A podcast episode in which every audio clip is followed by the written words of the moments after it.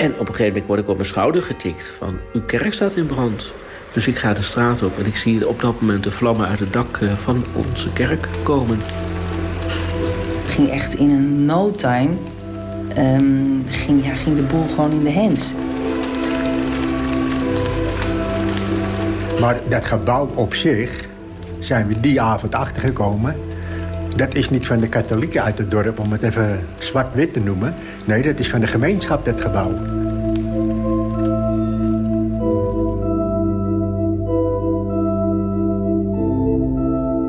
Brand in de Urbanus. Een podcastserie van NH Nieuws.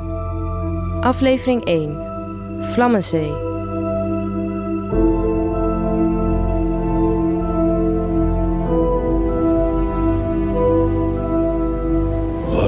Sfeer vroeger is gewoon weer terug.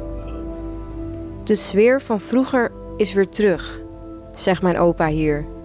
Hij praat moeilijk en is niet meer mobiel. Daarom laat ik hem beelden zien van de herbouwde Bovenkerkse Urbanuskerk in Amstelveen. Ik had hem er in zijn rolstoel heen willen brengen, maar de dokter vindt het te riskant. Een bezoek aan de kerk zit er voor mijn opa, Elders Ekelschot, waarschijnlijk niet meer in.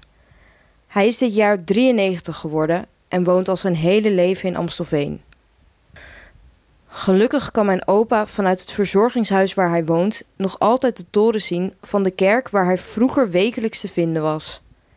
Waar hij zag hoe ik gedoopt werd, waar we afscheid namen van mijn oma en waarnaast ze begraven ligt. De Urbanuskerk is een deel van mijn opa. En toen de vlammen vier jaar geleden uit het dak van de kerk sloegen en ik het verdriet in de ogen van de mensenmassa die erop af was gekomen zag, besefte ik me dat de kerk een deel van heel veel Amstelveners is. Waarom was de impact van de brand zo groot? En hoe kan het dat, terwijl katholieke kerken overal verdwijnen, de Urbanuskerk is herrezen? Ik ben Celine Sulsters, verslaggever bij NH Nieuws. En in deze podcastserie ga ik op zoek naar antwoorden op die vragen. Ik begin bij de dag van het onheil.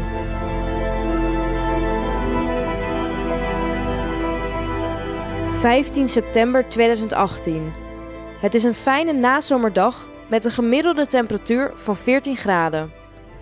De zon laat zich geregeld zien, maar naar de avond toe wordt het bewolkter. In de Urbanuskerk is die middag een bijeenkomst voor vrijwilligers geweest. Om hen te bedanken voor alle hulp tijdens een grondige renovatie van de kerk, die bijna zes jaar heeft geduurd. Pastoor Eugène Jongerde zit na te praten bij een restaurant in de buurt als het noodlot toeslaat. Grote uitslaande brand in de Sint-Urbanuskerk in Amstelveen. Rookpluimen zijn in de hele stad te zien. Omwonenden moesten hun huis uit. Op een gegeven moment word ik op mijn schouder getikt van... uw kerk staat in brand. Uw kerk staat in brand? Kan helemaal niet. Hoe, hoe komt u daar nou bij? En ik kijk op straat en ik zie zo'n brandweerauto voor me uh, voorbij rijden. Sirene. Nee, nou, even kijken. Dus ik ga de straat op en ik zie op dat moment de vlammen uit het dak uh, van onze kerk komen. Ja, dan, uh, dan schrik je enorm. Wat er dan allemaal door je heen gaat, dat is juist ook omdat je er die, die middag was. En twee uur later breekt er dan zo'n brand uit. Dat is echt heel bijzonder. Heel verdrietig ook. je voelt je machteloos. Je kunt niks. En ik zag ook meteen een horde mensen staan te kijken en ja, het te delen met elkaar. De impact van de brand wordt meteen duidelijk als tientallen mensen zich rond de kerk verzamelen. Velen omhelzen elkaar en laten hun tranen de vrije loop. De NOS spreekt een aantal emotionele omstanders. Het is, ja, ik vind het heel moeilijk. Ik ben gedoopt en ben gevormd en alles heb ik meegemaakt in die kerk. En dan net gerenoveerd. Het is echt heel dramatisch gewoon. Dit was een afschuwelijke ervaring. Ik reed hier naartoe, langs de pool. En dan zag je van de vlammen uit het dak slaan en dat is gruwelijk. Het is net of je eigen huis afgebrand is. Ook op pastoor Jongerde maakt het verdriet grote indruk. Wie waren daar bij elkaar gekomen? De vrijwilligers, maar ook mensen van het dorp natuurlijk. Het dorp Bovenkerk. Uh, de omwoners, uh, die zich ook zorgen maakten over hun eigen huis. Want uh, ja, Moeten ze, kunnen ze in huis blijven wonen of niet? Dus die emotie, de emotie van de brandweer... de emotie van de mensen die erbij staan... Uh, die ervaringen. Dus ja, alles komt dan op dat ogenblik bij elkaar. Ja. En kunt u als pastoor op dat moment iets betekenen dan? Nou ja, het luisterend oor. Maar je moet het zelf ook even verwerken. Dus er komt heel veel op dat moment in jezelf op je af. Um, ja, ik ben er tussen gaan staan. We werden heel goed opgevangen door het Noordam Centrum... wat aan de overkant van de kerk uh, gesitueerd is. Ja, en daar vooral luisteren, aanwezig zijn. Uh, je hoeft eigenlijk helemaal niks te zeggen, maar dat je er bent. Een van de omwonenden die die avond naar het onheilspellende schouwspel staat te kijken is Monique van der Erf. Ze woont met haar gezin pal naast de Urbanuskerk en haastte zich na de eerste sirenes naar restaurant Silverzand tegenover de kerk. Vanaf daar volgt ze de gebeurtenis. Ik ben het gaan filmen en ik dacht van nou dat is eigenlijk zo uitgeblust en het is klaar.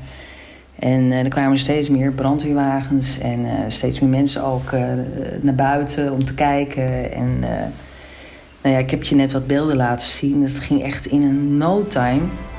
Um, ging, ja, ging de boel gewoon in de hands.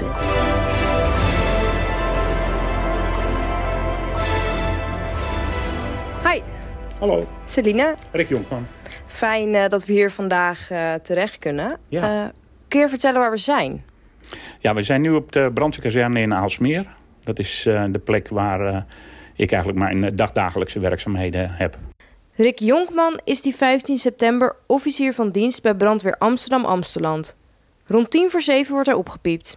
Een vrijwilliger die de kerk had willen afsluiten... vond dat de lichtschakelaar wel heel heet aanvoelde... en belde daarop de technicus die het systeem ooit aanlegde. Uiteindelijk werd besloten om toch de brandweer in te schakelen. Die dag in 2018 hè, van de brand, jij, uh, jij zat thuis, je kreeg een telefoontje. Hoe ging dat precies? Ja, nou, het telefoontje, um, als ik dienst heb, dan heb ik een uh, pager bij me. Zo'n apparaatje wat uh, uh, afgaat als, als ik gevraagd word. Um, en dat ging af. En dat gaf aan dat er brand zou zijn in een kerk in Amstelveen. Wist je toen al hoe groot die brand was? Nee, helemaal niet. Nee, nee, je krijgt zo'n melding binnen... En uh, ja, dat kan zijn van brand in een prullenbak tot uh, ja, een grote uitslaande brand, zeg maar. Um, maar ik had absoluut niet het idee dat het heel groot was. Nee, de eerste melding sprak ook van brand in een meterkast. Dus uh, ja, dan ga ik ervan uit dat het nog aardig beheersbaar is. Toch haast Rick zich, zoals bij iedere melding, naar de plaats van de brand. Binnen vijf minuten staat hij voor de Urbanuskerk. De rookpluimen komen dan al uit het dak. Nou, toen dacht ik, dit is iets meer dan een meterkast in ieder geval. Um, uh, gelukkig kwamen toen ook al gelijk de eerste, uh, de eerste collega's uh, ter plaatse. Um, en ik ben met, met de bevelvoerder van de eerste aankomende autospuit... ben ik nog even de kerk ingegaan. En toen zagen we eigenlijk al ja, rechts achterin... volgens mij is dat de sacristie als ik het wel begrepen heb... Um, zagen we al zoveel uh, brand en vuur dat we gezegd hebben van nou, we, we, moeten eerst even een goede verkenning maken voordat we uh, zeker weten hoe we in gaan zetten. Een herinnering uit zijn jeugd helpt hem uiteindelijk bij het bepalen van de strategie. Ik ben ooit um, met, met, de middelbare school uh, zijn we daar een keer op bezoek geweest. En toen mochten we ook de toren in. Die konden we helemaal naar boven klimmen. En het, uh, iets wat mij toen wel bijgebleven is... is dat er halverwege ongeveer een uh, klein deurtje was... waar je doorheen uh, kon. en dan kwam je boven de gewelven uit. dan kon je de hele kapconstructie mooi zien. En dat zag er echt fenomenaal uit toen. Dus dat heb ik wel altijd onthouden, ja. En aan die informatie heb je best wat gehad op dat moment? Nou, ja, in die zin dat ik me dat nog wel kon herinneren. Hoewel dat natuurlijk wel 25 jaar later uh, was. Um, maar dat ik me kon herinneren dat dat een zware houten kapconstructie was. Uh, heel erg droog hout. Dus dat dat voor ons um, in die zin een hele gevaarlijke klus zou worden... als we daar zouden moeten gaan werken. En daar, daarvan heb ik toen ook gezegd, dat gaan we niet doen. We gaan niet die kant op.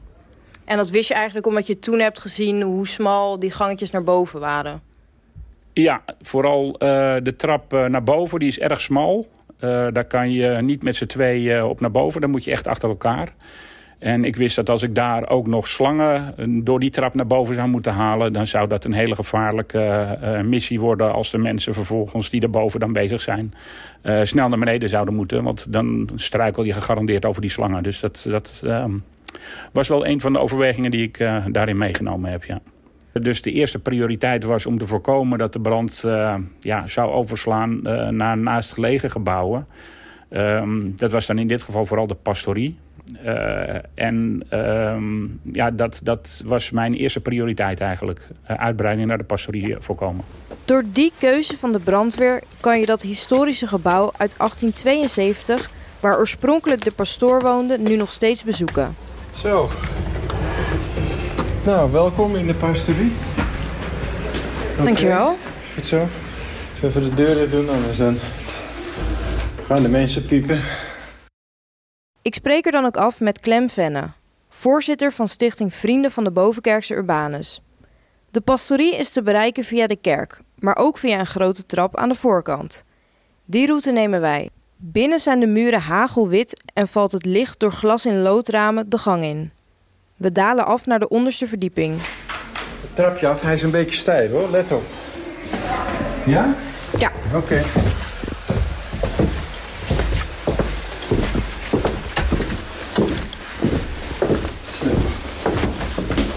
Oké. Okay. En dan hebben we hier even de oude pastoorskamer, zoals dat heet. En dan kunnen we op ons gemak even praten. Eén plaats, zou ik zeggen. Het is best bijzonder eigenlijk dat wij hier na de brand nog kunnen zitten, hè? Ja, zeker. De pastorie zelf na de brand die stond uh, ongeveer 40 centimeter hier onder water. Dus we hadden hier ook al behoorlijke schade. Er was ook nog wel even die angst dat het vuur de pastorie ook zou, uh, zou bereiken. Ja, in het begin was het natuurlijk uh, helemaal een probleem. Uh, we hadden enerzijds, de kerk stond in de brand. Anderzijds werd er druk gezocht naar water. Maar ja, dat hebben we genoeg in de poel. Want er is dus een soort uh, scherm, waterscherm, is er toegepast tussen de kerk en tussen de pastorie. Venne werd jaren geleden gevraagd om zich aan te sluiten bij de stichting. En inmiddels is hij al een aantal jaar voorzitter. Zijn liefde voor de kerk is met de jaren alleen maar groter geworden. Het is natuurlijk een uniek gebouw, zoals die ligt aan de poel. En uh, het hoort bij de skyline van Amstelveen. Want voor het aanzicht is het best wel belangrijk, hè? Ja, zeker. Het is ook belangrijk. Het hoort er gewoon bij. Uh, elke foto die je ziet van Bovenkerk... of bijvoorbeeld over de poel... of waar je ook staat, sta je in Amstelveen. Je ziet die toren. Het zou natuurlijk een beetje erg vreemd zijn... als dat op een gegeven ogenblik weg is. Dan, dan zeggen ze, hé, hey, we missen wat. Dus dit is zo verankerd in die 130 jaar dat hij er staat... dat uh, het, is, het zou niet denkbeeldig zijn om te zeggen... nou we halen hem maar weg of zo. Dat, uh, dat zit bij niemand in zijn hoofd. Op de dag van de brand zit Venne thuis in zijn woonplaats uit Hoorn. Ik ben er nooit in zo'n korte tijd vanuit uit Hoorn hier, geweest, hier gekomen.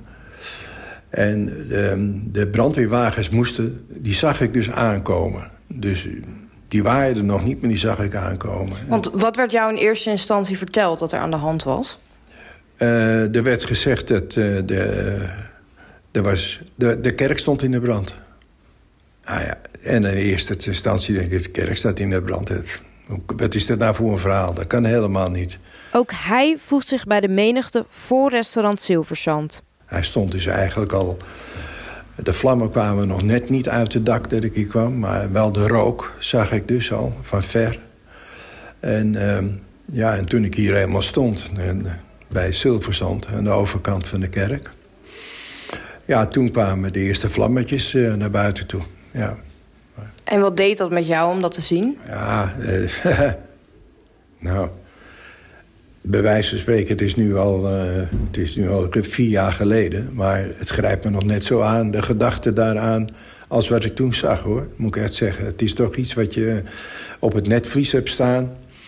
En uh, je staat niet alleen, maar er staan tientallen mensen, honderden mensen op een gegeven ogenblik allemaal uh, bij elkaar. En nou, de zakdoeken waren, er waren meer zakdoeken dan dat er mensen stonden. Want het had toch wel een behoorlijke impact, ja. Zeker nog dat uh, er sprake zou kunnen zijn... omdat de kring rondom de kerk uh, verder het publiek weg moest. Uh, want als de toren zou vallen... dan zou die dus bijvoorbeeld hier op de Noordammerlaan terechtkomen... en misschien een gedeelte net naast Zilverzand of wat dan ook. Dus ze wilden geen enkel risico nemen. Want wil je op zo'n moment zelf naar binnen ook? Nee, dat heeft geen zin. Dat heeft totaal geen zin, want uh, de kerk die, uh, was al voordat de vlammen uit het dak kwamen... stond er al behoorlijk veel rook in de kerk. Dus het was veel meer de angst van als iedereen er maar uit is... en dan ga je niet in je hoofd halen om erin te gaan, want dat heeft geen zin natuurlijk. Nee. Wist je meteen dat iedereen eruit was? Ja, dat, uh, dat had ik wel begrepen. Ja, dat had ik inmiddels wel begrepen toen ik hier ook stond... dat iedereen die er binnen was. Want er was zaterdagmiddag was er dus nog een bijeenkomst geweest van vrijwilligers. Leo Feijen van de KRO die heeft toen nog een, uh, een heel verhaal gehouden... over juist vrijwilligers, et cetera. En dat was afgelopen ongeveer om half vijf. En ja, dan wordt er opgeruimd. En er waren op dat moment daarna, eh, tussen half, zeg maar half vijf en, en half zeven... waren er nog een paar mensen bezig en dan waren er drie. Nou, en alle drie stonden ze ook buiten. Ik weet nog wel dat uh, op een gegeven moment uh, moesten wij ook achter een bepaalde lijn gaan staan. Omdat ze bang waren van ja, god, ze wist eigenlijk helemaal niet ja, wat, wat, wat de brand zou gaan doen. Zou die kerktoren op Zilverzand vallen of op ons huis. Uh, dus uh, ja, mensen werden ook uit Zilverzand uh, weggestuurd. we stonden ook met z'n allen buiten. En onderwijl zag je heel veel brandweermannen met allerlei slangen en op zoek naar waterkranen. zelfs hebben, ze hebben ze ons bootje gebruikt, een heel klein aluminium bootje. En uh, zijn ze met slangen, zijn ze achterom. Uh, want je kan hier mooi bij ons achter, kan je zo uh, achter de kerk komen. Hoe was de sfeer op dat moment? Aangespannen. Ja, je zag mensen van...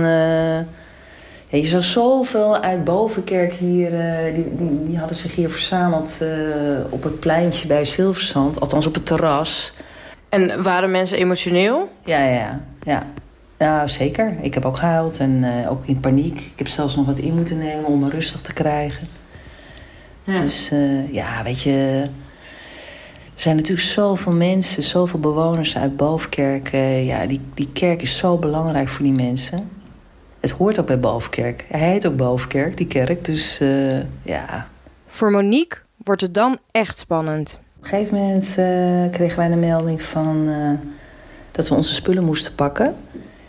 En uh, nou, toen werd ik echt heel erg bang. We hadden tien minuten de tijd. En uh, ja, dan ga je naar binnen. En uh, we hebben een rooksysteem. Of tenminste een luchtsysteem in het huis. Dus dat hadden we ook uitgezet.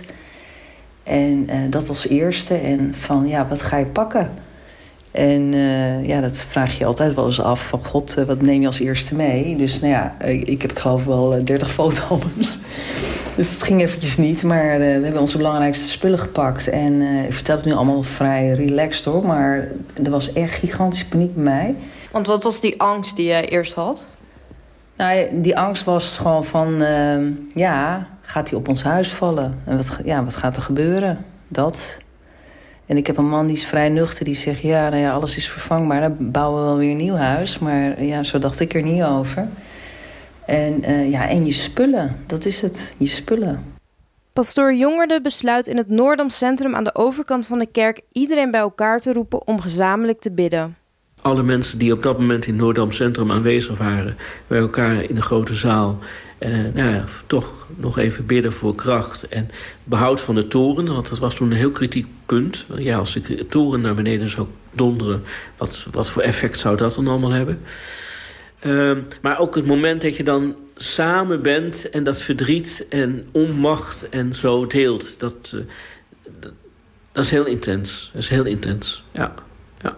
Rick maakt zich ondertussen minder druk om het lot van de toren. Hij vertrouwt erop dat Kuipers zijn kerk zo heeft ontworpen... dat het gebouw nooit helemaal verloren zal gaan. Want die toren die hebben jullie uiteindelijk wel kunnen redden, hè? Ja, kunnen redden. Uh, ik denk dat dat vooral een... Um iets is van, van de architecten destijds. Kijk, men was vroeger ook niet, niet achterlijk. Wat veel gebeurde is dat kerken uh, ja, toch wel vatbaar waren voor brand. Uh, er, wordt natuurlijk, of er werd uh, vroeger heel veel gebruik gemaakt van kaarsen in de kerk. Hè, met name het schip. dus daar ontstond nog wel eens brand. Um, en ja, een kerk is meestal het hoogste punt in de omgeving. Dus bij onweer werden kerken nog wel eens nogal vaak geraakt door bliksem. Dus wat ze dan deden is, ze zorgden er wel voor dat er een hele goede scheiding was tussen het schip en de toren. Uh, zodat die twee elkaar uh, nooit uh, zouden, ja, naar elkaar zouden overslaan. Dus brand in de toren zorgde, werd ervoor gezorgd dat die toren voorover zou vallen en niet achterover in het schip. En er is een goede brandweeronderscheiding tussen het schip en de toren... om te voorkomen dat de toren ook meegaat als het schip in brand staat. Eigenlijk heeft Kuipers zelf die avond dus de toren van de Urbanuskerk gered. En het huis van Monique. Mensen werden wel hun huis uitgehaald, ook uh, vanwege die toren. Uh, waarom werd het dan toch gedaan? Ja, dat is iets, uh, dat doe je natuurlijk altijd uit voorzorg. Ik bedoel, ik kan wel zeggen dat de ervaring leert dat het niet gebeurt. Maar ja, voorkomen is altijd beter dan genezen, nietwaar? Ook Monique wordt rustiger als ze ziet dat de toren ongehavend boven Amstelveen uit blijft steken.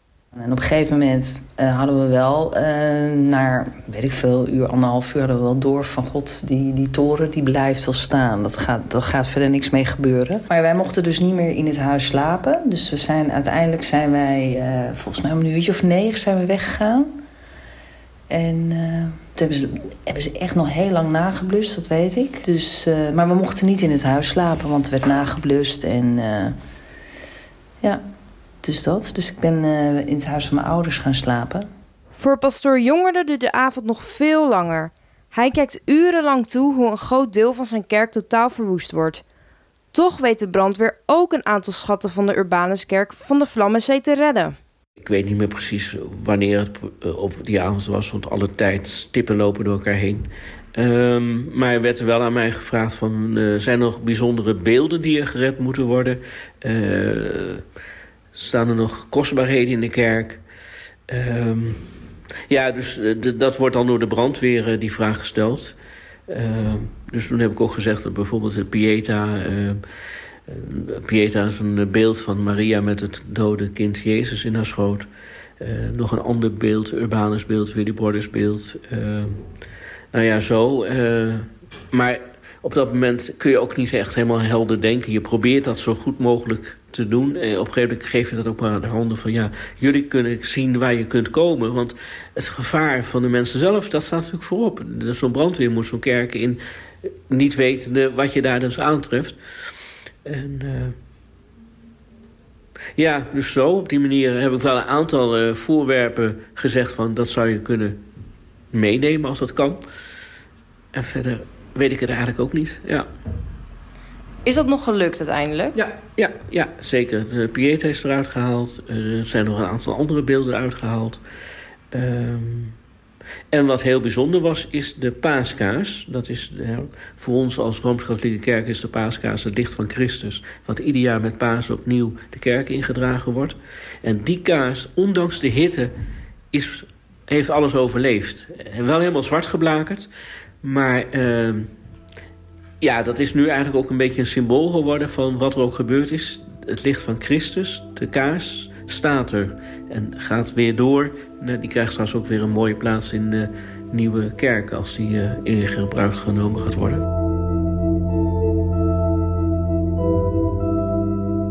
Brand in de Urbanus is gemaakt door mij, Celine Sulsters.